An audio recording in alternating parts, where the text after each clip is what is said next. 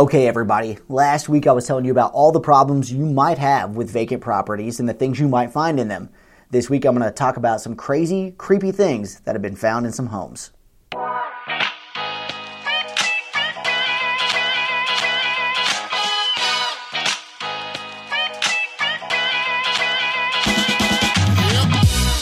Number one, dead chickens. It's probably not what you're thinking. Unfortunately, there was a family in Pennsylvania that bought a house that was about 200 years old. They decided they wanted to do some remodeling and open up some walls, and they found the carcasses of hundreds of dead chickens. Apparently, back in the day, this was some sort of Dutch magic or some kind of spell that was used to ward off evil spirits. So not only was it kind of frightening and disgusting, but it also ended up being super expensive, and they had to spend about $20,000 to get those dead chicken carcasses removed. Number two, graves. 13 of them to be exact. Now, the person who bought this house actually was told ahead of time that there were some graves on the property. They actually let them know, hey, there is actually a place in the property that has an old grave site. Uh, it was actually a small cemetery that was that was put on the house or put on the property. What they didn't know is so close to the house that when they went to go and dig posts for a deck, they unfortunately found all the gravestones, including the graves of the people who were buried in the house. And yes, that took a lot of work to get that stuff moved before they could build their deck. Number three, lots of ammo.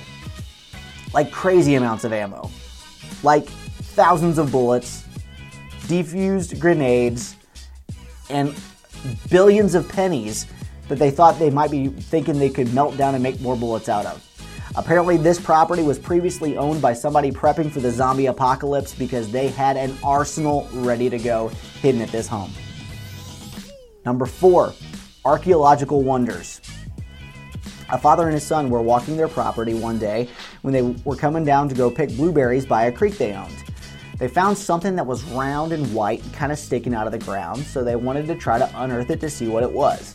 Well, after digging and digging, they found about a four foot long femur of what was believed to be the uh, femur of a mastodon. Mastodon? Mammoth? I don't know. A big giant old elephant that was buried in their backyard. Crazy. Number five, the previous owner. This one's a little upsetting. Um, there was a property that was purchased at a foreclosure auction in Florida. Apparently, the owner stopped paying their taxes, stopped paying their house payment, and they put the house up for sale at auction. Now, with a foreclosure auction, you never get to see the property before you go and bid on it. You're buying it sight unseen, you might get to drive by, but you don't get to go inside. And unfortunately, when the guy bought the house and took possession, he found out exactly why the owner stopped making their payments because he found the corpse of the previous owner still inside the house. Number six, a medieval well. There was a property in England, and the owner always wondered why the floor dipped in his living room. So he decided, for some reason, that he was going to tear out the floor and start digging.